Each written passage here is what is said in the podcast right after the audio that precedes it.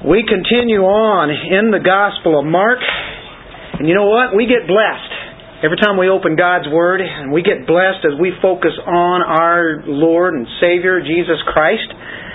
You get blessed when you really look at Him, examine uh, Him out.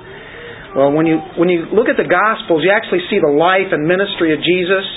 And of course, you see Christ all throughout the Old Testament, the New Testament. He's there everywhere, isn't He? He's threaded in in all things.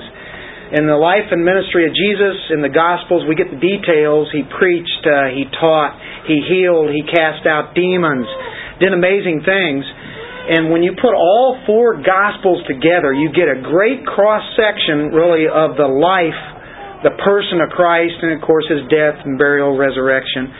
So the Gospels portray the very majesty, the supremacy, the excellencies, the power of uh, this wonder, of this person. So the whole Bible is about Him. And every time you pick up the Bible, look for Christ. That's what we're looking for. There are many pictures, many types of Christ in the Old Testament that you don't necessarily see really clearly when you look at Christ there, but He's there. Uh, he will, will, we can see Him continually. Now, after you read the, the Gospels, of course, you have uh, in order as far as uh, the chronological order in the Bible, you have the book of Acts.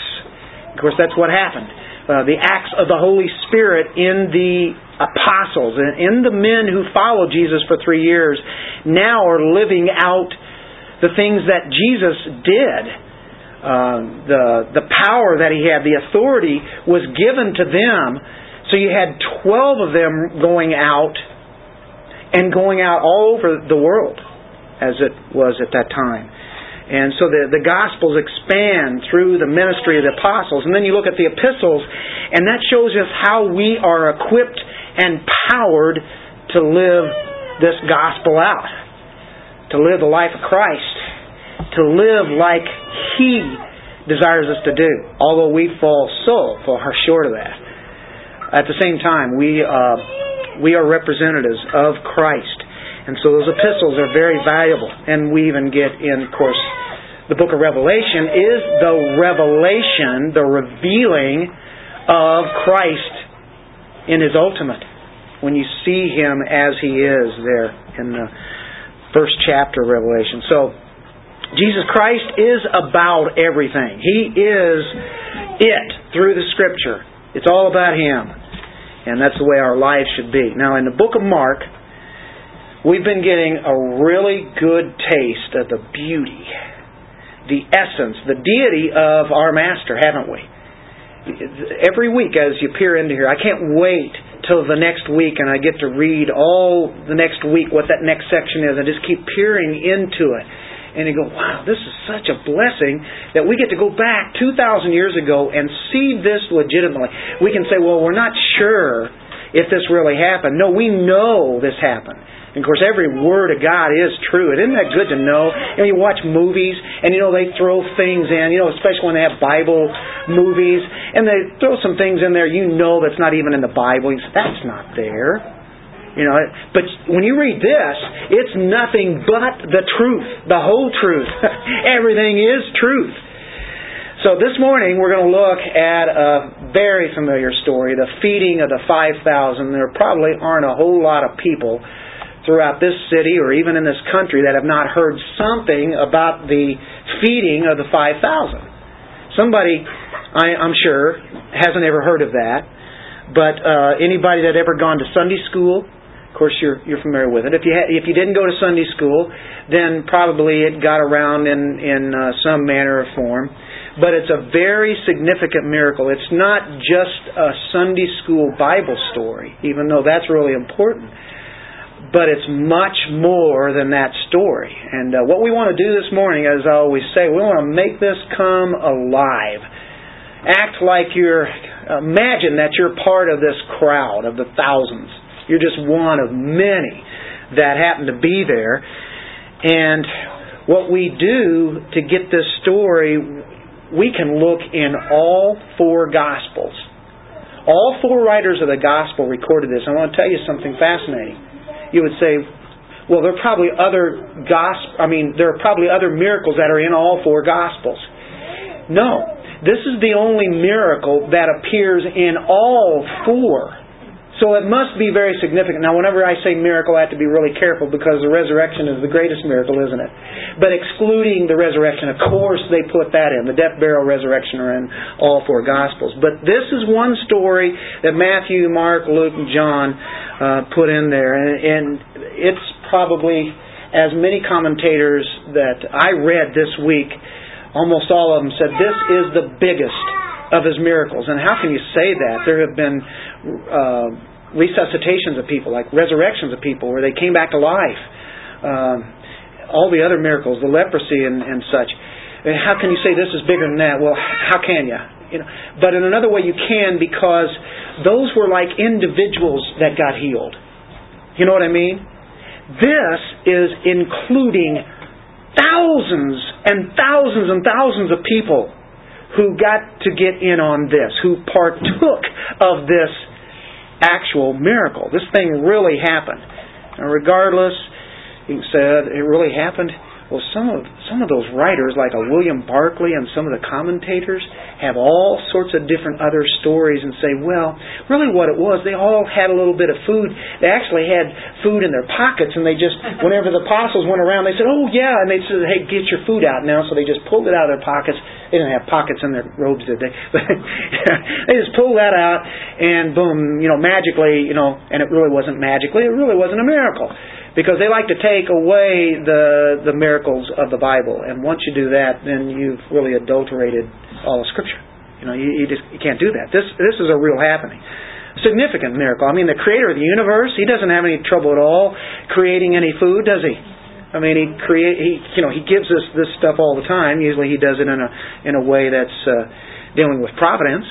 But uh, that's even more of a miracle that he would work providence, that he had worked through behind the scenes and such. But this is the apex of the very ministry of Christ in Galilee. I mean, we're reaching the top of this. We have only gone through six chapters. We still have a ways to go, don't we? But the thing is, not much of his ministry is going to be left in Galilee. Uh, we're nearing down to within the last year Okay, that's how far we've come now. We've seen miracles. And we've seen the preaching and teaching of Christ on all the authority that's there.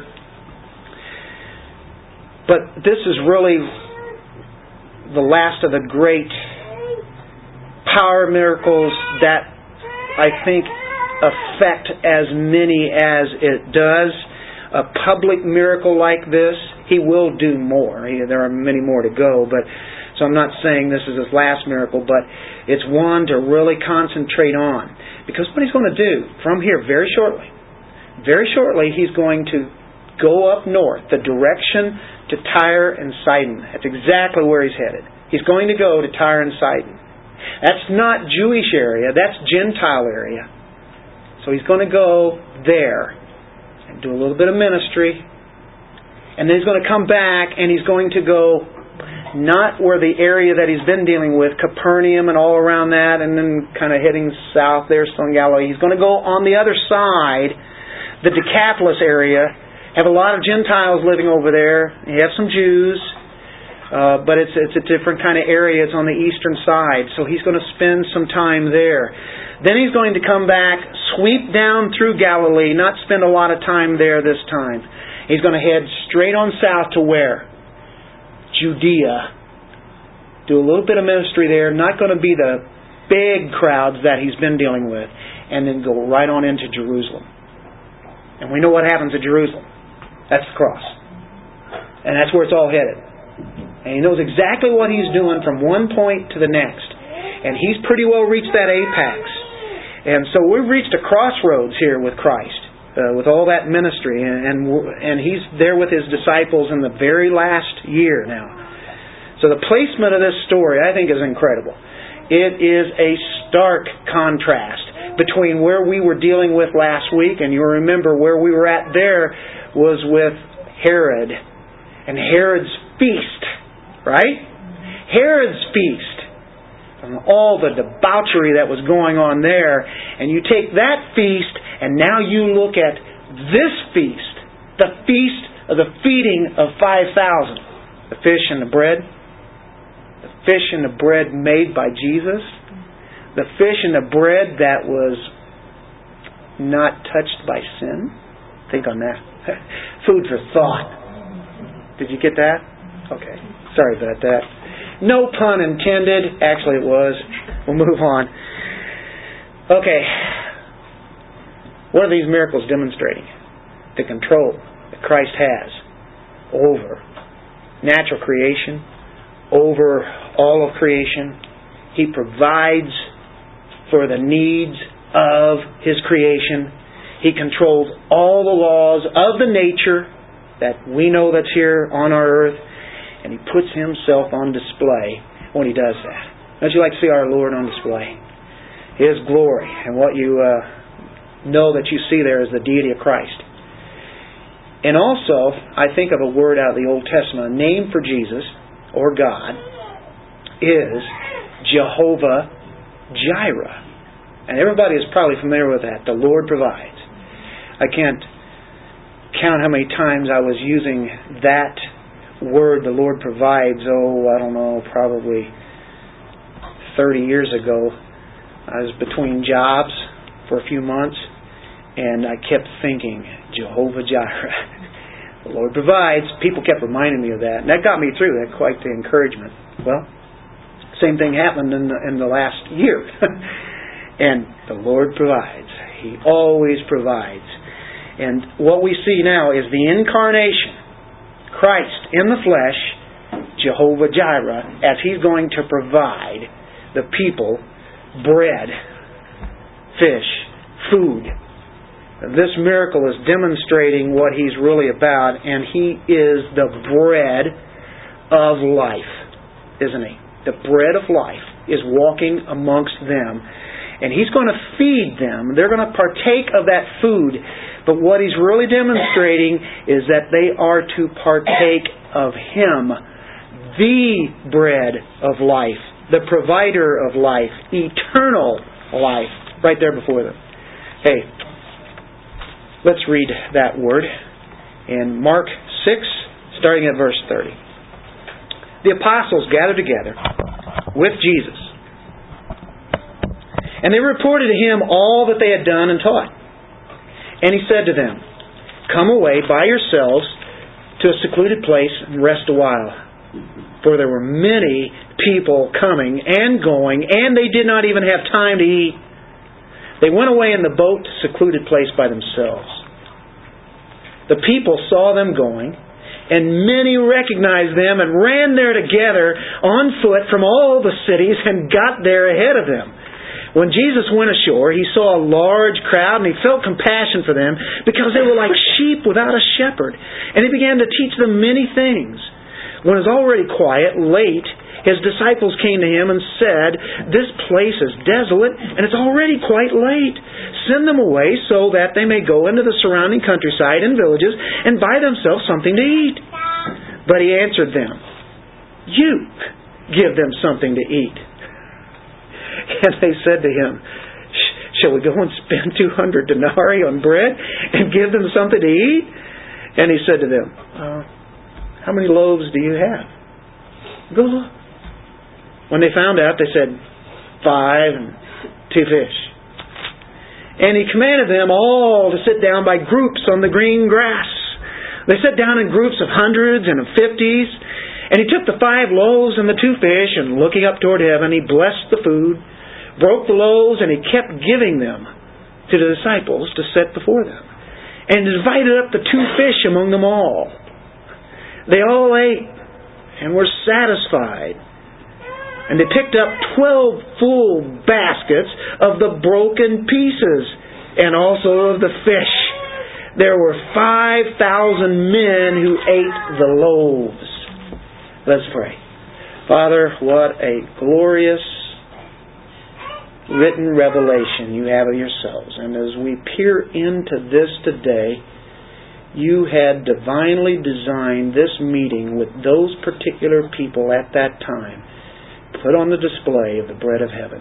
May we be able to take this very truth and make it work in our lives as we trust in the provider. Jesus' name, amen. Well, let's get into the this story. I, I tell you what, every time I look at Christ, I just kind of fall in love with Him even more. You know, I just don't fall in love. It's it's His love that He cast upon me. He's the only reason why I love Him. But you know what? I can't wait to be in His presence. This has to be exciting. What would you thought if you'd been in this crowd and you'd seen this? Well, I'll tell you what. I'd want to see Him the next day. I want to see what what uh, what He's about. Well, apostles gathered together. It says in verse thirty with Jesus. They reported to Him all that they had done and taught you know where they'd been, right? Remember the, the they'd been sent out, in, uh, sent out in pairs, and so you have six pairs sent out over Galilee. So that kind of multiplies the situation rather than just Jesus and the apostles together in one spot. Now you have the message being put out in six spots. They've been healing casting out demons, using the Word of God on people. Lives are being changed all over Galilee. They come back. You think they're tired? Believe me, they are really tired. Remember, Jesus was so tired one time that he was in the boat and there was a tremendous storm. Remember that story? And he was sleeping while this terrible wind and waves and storm was just crashing all over the boat and he's sleeping. Well, it was because he was tired. But he has a concern for his disciples because he knows, he's been there, he knows how humans feel. Keep that in thought. He knows how you feel. We feel not so good sometimes. He knows that. He knows how it feels. So the twelve returned probably by the termination of the news of the death of John the Baptist, which we covered last week. So they share with Jesus all the stories that they did. You know, you've heard missionary stories. It's exciting to hear what, you know, they uh, have encountered, all the stuff that they have done as they presented the gospel. You, you like to hear those stories sometimes. It's really encouraging, isn't it? Well, Jesus is hearing this, and of course, he's probably instructing them. You know, okay, uh, if this situation arrives, you know. here's how you can do this, and here's what you can do with this, and he listens to more to the stories. They're excited. They created a stir all over Galilee, and that's one of the reasons why uh, why we saw that story of John the Baptist all that power that was happening and the news was just spreading because of the authority of Christ that's being spread out by these men, these six pairs of the apostles, and it's happening so quick that John uh, Baptist is, of course, he's in prison, and Herod says, uh, you know, and, and then John the Baptist has already been killed, really. And the thing is, is that Herod goes around saying, that has to be John the Baptist, risen from the dead. People are saying that. I mean, uh, crazy things are happening in Galilee. So, hey, this this is what what the stir was all about. So, mighty works, intense for the disciples. They're amazed at what God has done through them. They come back and, man, um, they're they're tired. They're hungry.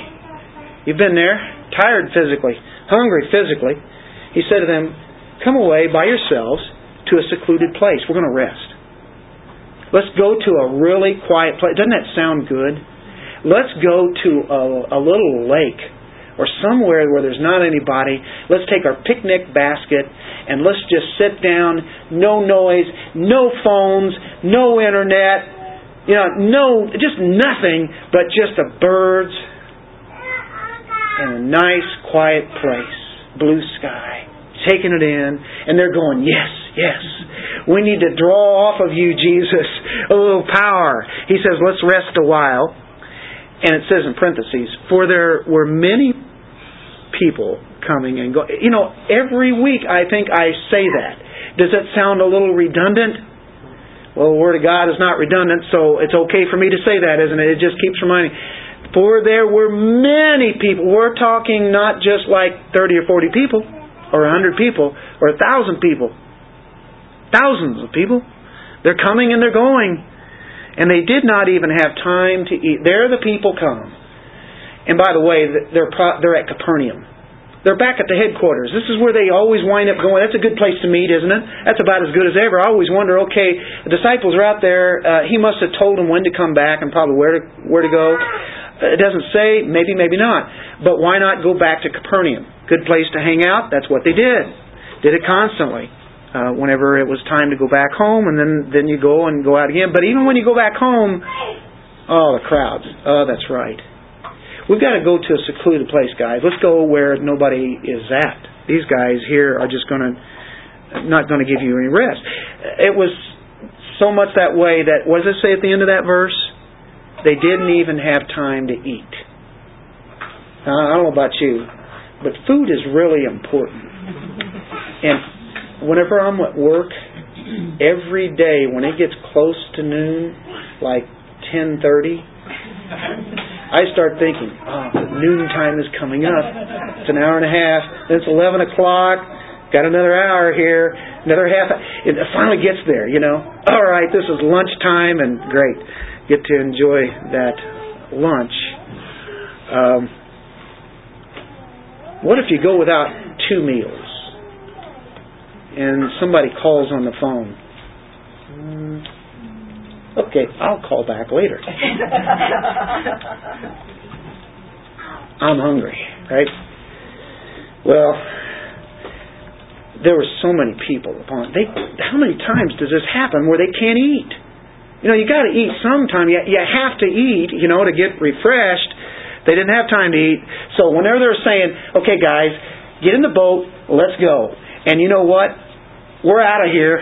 Yeah, Jesus, thank you, thank you. They went away in the boat. I like the boat. It's probably the same boat they constantly get into. Remember Peter and James and John, Andrew, Philip, whoever, you know, those guys, they used the boat, the boat, and so that's probably the same one. They went to a secluded place by themselves. Well, they're on their way there. They're gonna they're gonna head towards that way they're really going to get their rest and their food on the boat. That's really it. And I think Jesus knows this because he has a divine appointment for them and him. Well, here's what happens. You can't get away from people when you are Jesus. Verse 33. The people saw them going. Oh, there they are. They're out there in the boat. That's them. I imagine they're recognizing the sail that's on the boat. They probably recognize that boat. And, hey, it's it's those guys. There they are again. Oh, that's Jesus out there. Crowds are absolutely huge. Uh, by the way, in Luke 9:10, I didn't give you enough proof, but I said they had been at Capernaum. The reason I say that, you can borrow from some of the other Gospels, because that's what's so good about the four Gospels. They don't cause doubt because they seem to be a little bit different, they just complement each other and they add a little bit of fact that the other one didn't uh, put in. And so we get the whole story and we look at the gospel. So in, in Luke 9:10 says when the apostles returned they gave an account to him of all they had done taking them with him he withdrew by himself to a city called Bethsaida but the crowds were aware of this, followed him, welcomed them, he began speaking to them about the kingdom of God, curing those who need him. That's taking us up to the crowd of 5,000. Um, so anyway, a city called Bethsaida. That's where they're headed. They're uh, like at Capernaum. It's Bethsaida is a small village, and they're supposed to go to, to a secluded place, a desolate place. Well, you've seen some small towns, uh, so small that that's what they are. Well, actually, the secluded place and the desolate is even outside of this little bitty town. That's almost nothing. And so, uh, you know, it is actually a secluded place. He doesn't want to go into the town because he wants to stay out where the, the, the little village couldn't hold them all. You know, they'd been running into people's houses and stuff, and who knows what they'd be doing there. But this is a little bitty village, city, I guess we can say, a little small town. Built by uh, Philip the Tetrarch. Remember Tetrarch? We talked about that last week. There was another tetrarch by the name of Herod. Well, Herod and Philip, they were good buddies. They were actually like half brothers. They probably weren't that good of buddies whenever Herod took the wife of Philip the Tetrarch, right? Remember that story? Uh, anyway, Philip um, kind of built this. Idumean, Edomite, kind of half breed Jewish. The Jews uh, would say, okay, they're kind of descendants, but they were descendants of Esau. You remember what happened to Esau? He didn't get the blessing that Jacob did. So that line went on up there, and that's what these guys are. So that Philip is the same, kind of like uh, uh, Herod, along the same line, same family. They thought the same way, did the same kind of actions. Uh, but you know, he takes credit for this this little town. Rome rules everything, really. They are just little puppet kings. They like to call themselves kings, but they really weren't kings. They were tetrarchs uh, of the you know the four rulers there. So you're going to this place called Bethsaida. This is really interesting little town because some apostles came from there. They weren't apostles when they grew up there. They were just boys who turned to be fishermen. That's where they learned to fish. It's right there on the Sea of Galilee or the lake. So the hometown of Peter and Andrew and Philip and Nathaniel. That's where they, they grew up. They they fished. Of course, they had businesses running there. Everybody knew them. You're in a small village, everybody knows everybody, you know, and if you don't know them now, you will know them, you know. So uh, everybody knows these guys. Everybody's familiar with this place, at least uh, these different apostles were. And by the way, I have to think, just sometimes I, I don't want to read into things, but it's, you know, imagination takes over sometimes. And you remember the apostles that went out in the, by pairs, six of them? I have to wonder if maybe Peter and Andrew, Philip and Nathaniel went on up, if first of all, or at some time, went to their hometown where they grew up. They live in Capernaum now, a better fishing place, bigger city and such, and their business would really take off, and that's why they moved, probably. I'm just leading into that. but, you know, uh, it would be I think quite a thought of saying, hey, I, I think I'll go back to my hometown and uh, show them what's happening. A lot of things happened there, a lot of miracles. Believe me, they saw miracles. They they were witnesses of miracles like kind of like Capernaum was. Uh, that's what we're telling it, and hang on to that because, uh, well, you don't even have to hang on to it. Go to it right now. I won't even make you think very long. Luke 10, verse 13. Luke 10, 13. Now he's going to send, this is pretty close to our Luke 9, right? And you say, what's that about? Well, that's kind of where we're at in Mark 6. Uh, a few things happen. Then he calls the 70 to go out and uh, listen to this. You've heard of this before. It's one of the woes. Woe to you, Chorazin. Woe to you, what? Bethsaida. For if miracles had been performed in Tyre and Sidon, and that's where he's going to go pretty shortly. if miracles had been performed in Tyre and Sidon, which occurred in you, Bethsaida, right? They would have repented long ago, sitting in sackcloth and ashes. If they would have seen the same thing, they would have repented. Don't ask me how that works out. That's in sovereign God's plan, right? If they would have repented, you haven't repented. What does that make them? they are more accountable. So as we sit here this morning, we're getting a little more knowledge of who God is. You are now more accountable than ever before. Do you know that? You say, well, it'd be better if I wasn't around them. Uh, no. Aren't we glad that the Word of God is around us constantly, right? But they are held in accountability here, and that's what Jesus is saying that whenever He says, woe, woe, W O E, right? But it will be more tolerable for Tyre and Sidon in the judgment, whenever the full judgment comes, great white throne, than for you, all these people that are living here. And you, Capernaum, oh, we know Capernaum, don't we? Will not be exalted to heaven, will you? You will be brought down to Hades.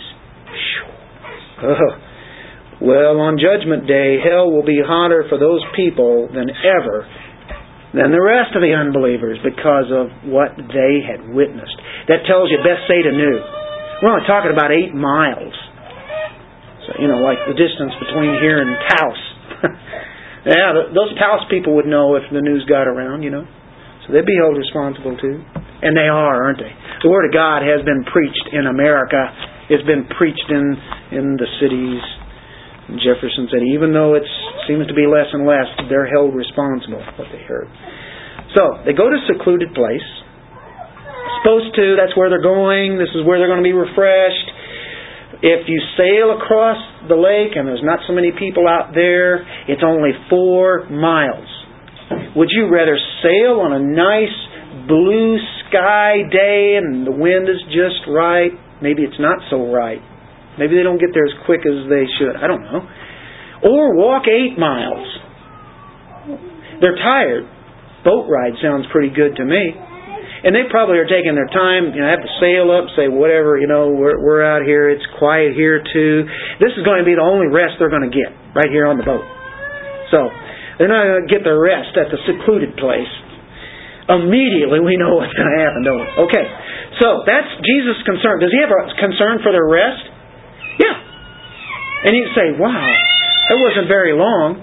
But it did take a while to get over there because the people that are walking along the seashore go eight miles and they beat the boat. So evidently it, it took a little bit. Of course, they don't have their little five horse motor there, Evinrude or something like that. And thank the Lord that they didn't because they didn't need to be in a hurry. Verse 33, then, back to Mark. Are you guys in Mark? Okay, I, I find this almost kind of humorous and and I don't know if it should be humorous or not. But the people see the sail up, they see the boat, it's heading toward Bethsaida, and these people start running. They start running a 5K, a 10K, I don't know, how many, 8 miles, how many Ks is that? Start doing the math there, okay. How much? It's over 10K, okay. That's a pretty good little run. And these guys are in shape, though. They walk all the time. So they're going to run because they know where he's heading. They look at the boat. It's easy to see. There's no fog out there or anything. And they're going, mm, yeah, that would be the nearest place. There's a little town over there, Bethsaida. And so, you know, the, people are hot footing it. And as they're hot footing, they're saying, "Where you going?" You know, they're running alongside the lake and everything. They're out looking at the boat. They're saying, "Look, Look, look out there, you know. That's Jesus. That's, that's the apostles out there. That's Jesus. And so other people go, hey, I don't know what's happening, but let's go too. You know, and they're running. By the way, there's a there's a great uh, 5K run today around the uh, the uh, abortion clinic up in Columbia, and we have some runners here today that are going to go up there and do that 5K and all around kind of Columbia, and uh, that's that's quite a, a, a witness there in that sense, and, and it's for a good cause. So. Yeah, that is a real good cause. So, you know, 10K, more than 10K, is not really out of the realm, is it? Um, Nando, have you ever done 8 miles before? Close? Pretty close? Could you do it? You could do it, couldn't you? Yeah. Okay. I bet you could. Yeah. Oh, okay. Well, that's what's happening. People are expecting something and they're calling out to other people and you start off with a pretty good group of people, and now you've got thousands of people, folks, are are running. it looked like the Boston Marathon. Know, I'm sure the apostles are going, what's going on over there? They see all these crowds. I mean, that's what's happening. It says they're running here. So you start thinking about it. They ran there together on foot, right? From all the cities from all the everything that's around there, and they're seeing it. And of course, there's a Decapolis area over there. I have to wonder if maybe they're picking up on this. And the Capernaum uh, people are going, and they beat them. They get over there and they're they're waiting, you know, and there there comes the boat. And so might have been uh, maybe the the wind wasn't enough. The winds didn't cooperate you know, uh, Jesus probably wants to slow this down, and they're saying, hey, that's okay. Yeah, we got to get some rest here because look at that crowd. Now, we, we go from concern that Jesus has for rest hmm, to compassion. Jesus is compassion, isn't he? Man, did he ever have compassion on us? We have experienced the compassion of Christ. Well, here we get to see it in a living way here too. Um, he says, or it says here, verse 34, when Jesus went ashore. Now that's interesting. This time he's going to get out of the boat. You remember most of the time, where's he at? He's in the boat. Why is he in the boat when there are people out there? Because he doesn't want to get crushed. Gets out of the boat, went ashore, saw a large crowd, and after a while it'll give us an idea, but not the total number. A large crowd, and he what? Felt compassion for them. Why? Because they were like sheep without a shepherd. And he began to teach them many things. What an opportunity. Hey, I don't care how rest how much rest we need, guys. Look at this. Look at these people. Sheep without a shepherd. They're lost. They're after something and they really don't know for sure what it all is except they want to see a miracle or they want the miracle to happen to them. It's all on a physical realm for the most part. So, but he feels compassion. And the word there is splankna. And I've used that word many times. You guys are probably familiar. You say splankna. Well, what is that? Well, it's deep down into the pit of the stomach. Have you ever felt something that's going on in your life and you felt something there in the pit of your stomach? Yeah, whenever I had to give book reports back in grade school. and then take speech in high school and then take speech in college. oh, I got that deep down pit stomach of the oh, it's come. Oh. But this is talking about a, a compassion that is down deep into the inner bowels of the. That's the that's what the Jew would would think of. So Jesus felt this thing for these people. Okay, that's.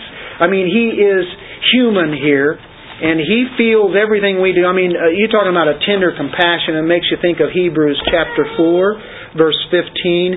And we can really identify with Jesus because he identified with us.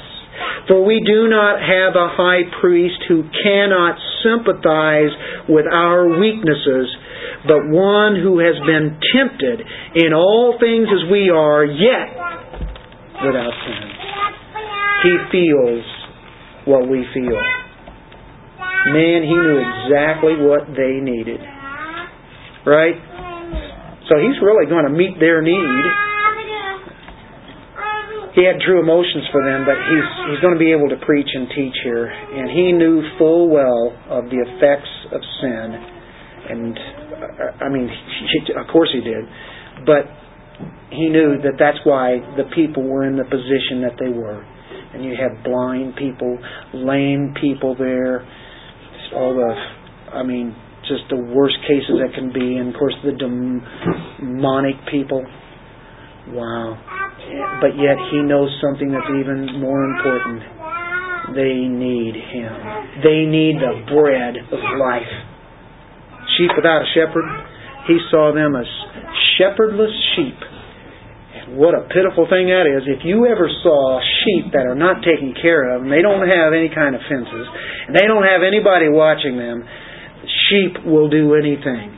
And they are defenseless. They will get lost. They are absolutely unable to do really much of anything. They don't have hands, you know. They can't feed themselves. They've got to be led out to do that. If, so if you know anything about sheep, you know they're helpless. They have to be taken care of. Jesus says these are sheep without a shepherd. Oh man, they're they're vulnerable to wolves, mountain lions. They could be out on their own eating, and then one just kind of wanders off, get away from the shepherd, and within a moment's time, there comes the wolf, just gnarls them up, eats them up in a in a moment's time, and uh, they're so vulnerable. They they can fall down on their back, and they're up like this, all four feet, and that's all they can do. I mean, that's it. I mean, that's as good as it. They can't do anything. They can't, you know, start moving like this, you know, to try to roll over. They're stuck until something happens. A shepherd's going to come over there and going to have to get them and turn them over. Now I don't know about cows, but I don't think that happens with cows. They know how to get up. It's kind of lumbersome, you know, but they can do that, right? But not not sheep. So, and that's what I've been told by by shepherds and, and books that are. Phillip Keller wrote a great book about shepherds. Some of you probably read that book. Man, that was great. It was humbling because oh, John 10. I am the good shepherd. I know my sheep. My sheep. We are sheep. We are sheep. We are sheep. We need Him constantly. So the Old Testament presents the picture of a shepherd who, who is to take care of the people. Moses was a shepherd, wasn't he? A shepherd of the Israelites.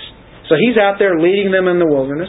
He's a picture of the coming Messiah. The Old Testament, you know, has many pictures. Well, there's Moses, a picture of the Messiah. He was not the Messiah, but he was a great picture of it where people could actually see the a shepherd working there. So the good shepherd knows that there are sheep there that are his. Turn to Numbers 27:17. And we got to get to this bread stuff here, Dennis. Taking too much time and all this other. 27:17. Moses talking, who will go out and come in before them and who will lead them out and bring them in so that the congregation of the Lord will not be like sheep which have no shepherd. Moses was the shepherd. The people are the sheep. Isaiah chapter 40, verse 10. After 39 chapters of deep, dark judgment, boom, the light comes on. Chapter 40, and we get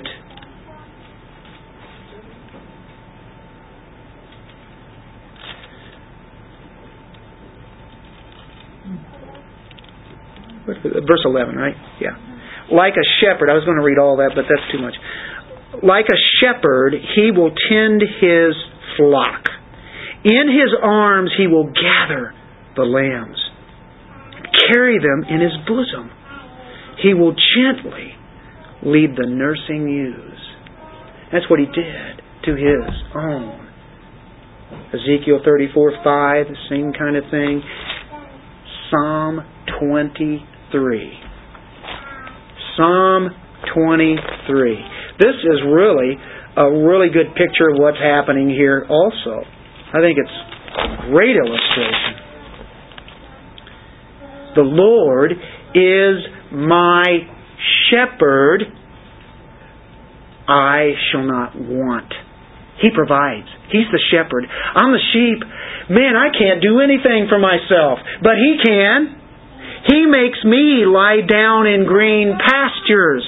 Now, in in our Mark passage, it's going to be green grass there.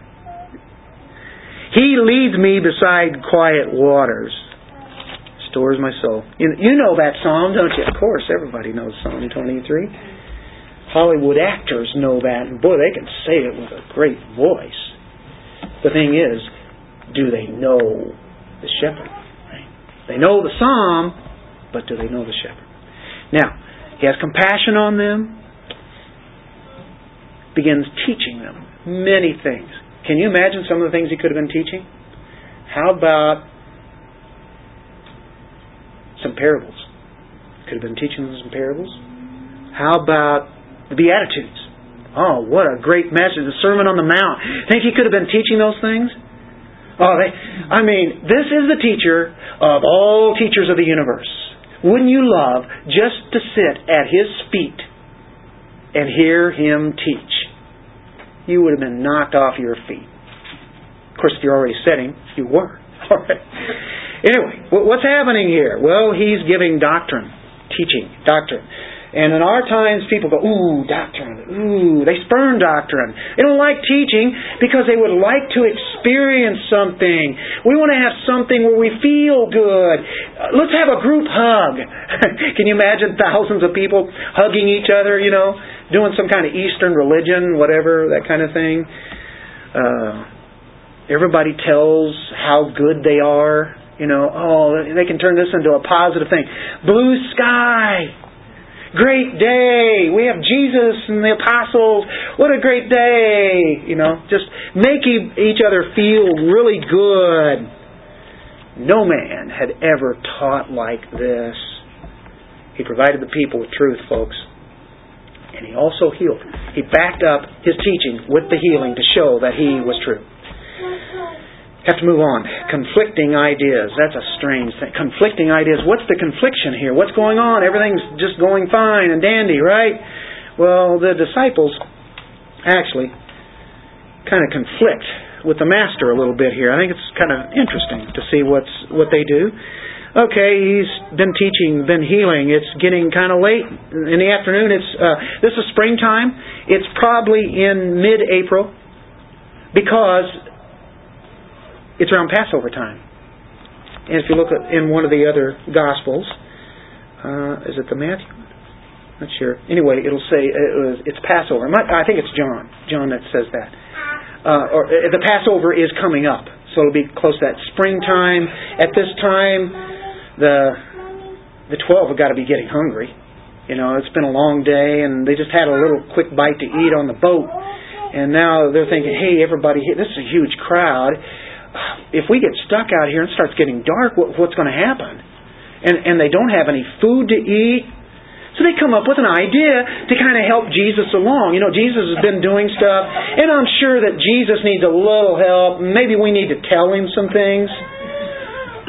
Peter, you know, did that quite frequently, and so the other disciples they get in on this and they start informing him, and they, they it's like they do it together when it's already quite late, his disciples came to him and said, Can you imagine one of them maybe speaking? They're going, Yeah, yeah. you know, the other guys that you never hear anything about, you know, they're going, Yeah, yeah. This place is desolate and it's already quite late. Jesus, send them away. Okay, they're giving Jesus orders. Don't you know that he knows this? Well, sure, he set this all up. This is a divine appointment from one moment to the next. Did you know He's control of every second? He's control of our lives. So, oh no, I control the things in my life, what I'm going to do next and everything. I got news for you. That's not the way it is. You didn't even choose to be born into this world, did you? Let alone salvation. Boy, send them away. You know, they're other there's surrounding villages, there's towns and stuff around here. You know where they came from. Send them on back, and they can buy themselves something to eat. If anyone's stuck with a bill, they're probably going, I have about a half a denarii here. What you got? We can't do this. What are we going to do? And he answers, I love, I, you just have to love this. He, they come up with the idea. And, and by the way, they're looking at this, and it, our uh, very final verse says there were 5,000 men. So you can say, well, that crowd, five, just, it's just men. Or you say, well, that's mankind. Well, in this word, you can't mean mankind. It means men, like I'm a man, right? You got men out here, you got women out here, but this is men, Andres is the word. Five thousand men. He said, "Well, was it just a gathering of men? Was this like a Promise Keepers meeting where all the men come and no women?" Or no, no, it's Andres men. Yes, five thousand men, but they have wives, they have children, and if you look in Matthew fourteen twenty one it says besides women and children, 5,000 men. Now, let's just do a little math and say it would be very safe, and I think it'd be a low number for 15,000. That means most of them have wives and they have one kid. That's 15,000. One kid? Are you kidding me? Back then, they had multiple kids five, six, seven, ten, fifteen. I think it'd be safe to say, let's just say fifteen thousand. But I like the number twenty to twenty-five thousand, and I think that's rather safe. Or imagine a good crowd at Busch Stadium. Pretty good amount of people here. There's no way that we're going to feed these people. Can you imagine just having at a, at a ball game and having a few people around? It's hard enough to buy tickets to go to a St. Louis Cardinal game without, you know, okay, we're buying the tickets, but we're not getting any food there, you know, because we the food is really expensive there, right? Okay, the tickets are too. But I want to tell you, there are more people, there's only so much money. They can't do this. They realize it, and that's exactly what Jesus wants them to do. Okay? You give them something to eat. I think that is rather cool what Jesus was saying, if I can say that. Okay, yeah, uh, well, you go ahead and do it. You know, you guys have been out there doing that. You know, theoretically, I have to wonder if maybe they could have. They've been doing it. They've been healing. They, they had the power and authority, but it didn't come across their minds. They're thinking physically. I'm not saying that that's what the case would have been. Uh, this is the way it's supposed to go down. But you know what? If I'd been there, I wouldn't have been thinking, hey, we can feed them, guys. Listen, look at the miracles we did. No, I, I've been thinking, Jesus is here. I don't know what he's got planned, but what are we going to do? They start thinking like human beings, which they are. And what they're what is about to be done is just beyond where they're at. It's just way beyond them. I mean, this is way too massive, folks. Jesus had never done anything like this either. He had not fed people like this. We, we don't see that. I mean, he could have, could very well, but this is recorded this way, so we'll take it in this sense. Thousands of people. We're talking, let's just say 20,000 people. They're not adequate to do this. The disciples are not. We are not adequate to serve the Lord. You know that? We are absolutely inadequate, and I'll, I'll be the first to admit, to be up here and to be taking God's Word is, I'm absolutely inadequate to even handle this and do this. And had I been in my, my old nature and my flesh, I, there's no way that I ever even would even think about it. But every one of us, which is not adequate to serve the Lord, also, as we looked in First Peter last week, we have been gifted.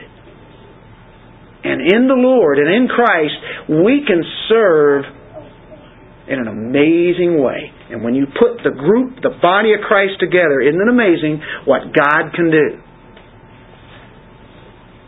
But they need to realize that they have to count on this shepherd to be able to do this. We are absolutely nothing without Him. John 15, I am the vine, you are the branches. You're nothing.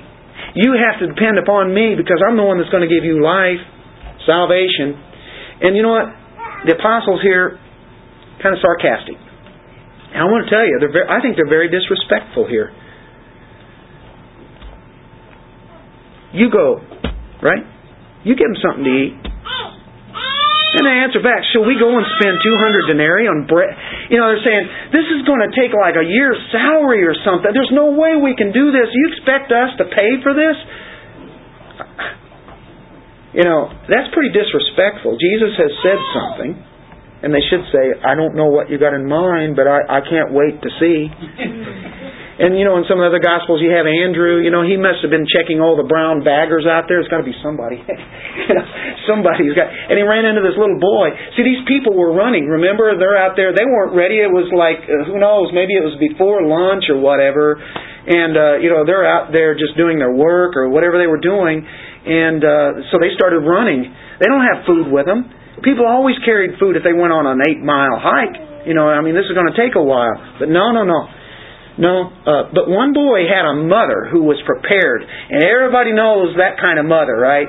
It doesn't matter what kind of thing you're in, you're going to be ready. And so this little boy, uh, we'll say, maybe, could be like 12 years old, something like that, has this lunch with him. Now he has these loaves, and when we're talking loaves, I know what you're thinking. Of course, whenever I was a little boy, when I was 12 years old, we got Wonder Bread. You know, the great big loaves that seemed like they were that big. I mean, you don't get them like that anymore, you know, about like that. But, I mean, those slices, they're real thin and it's really tasty. Probably really bad for you, you know, when you really think about it. But they weren't wonder loaves of bread. They weren't 12 low, or is that what they said? Five loaves, right? 12 loaves later. Five loaves. It's biscuits. Five little biscuits. Even better, crackers five little crackers that are in this basket with a couple of little sardines. We're not talking big old whopping catfish. No, she just packed his bag and he had for his lunch with with the little crackers and the little fish. And now Jesus is saying, we're going to keep breaking this uh, you know, and breaking. He doesn't say that, but that's really what's going to happen, and he's going to feed all that crowd. I think that's even more amazing than just saying, "Okay, bread, fish," and it all piles up, you know, and they say, "Come and get it."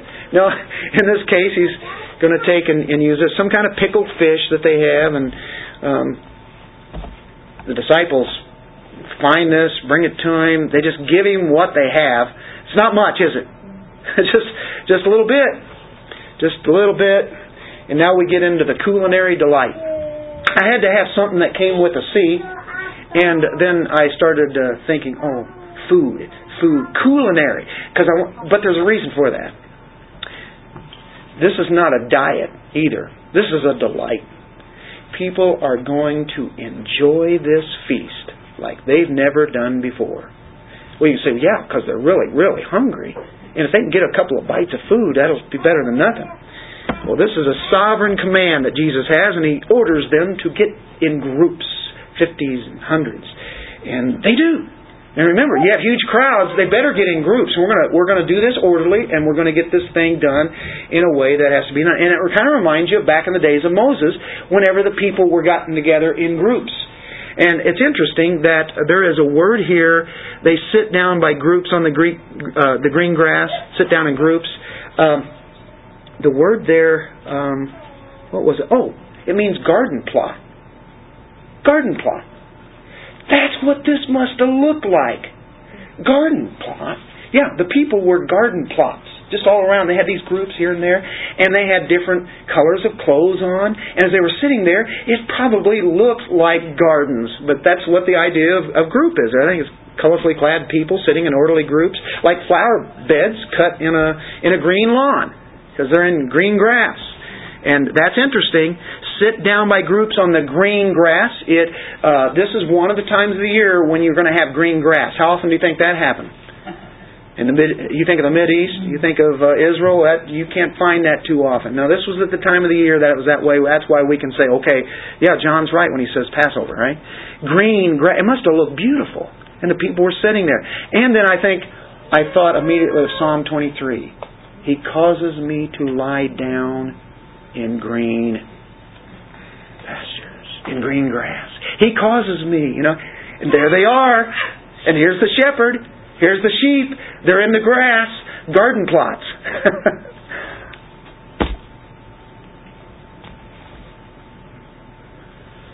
Jesus lifts his eyes.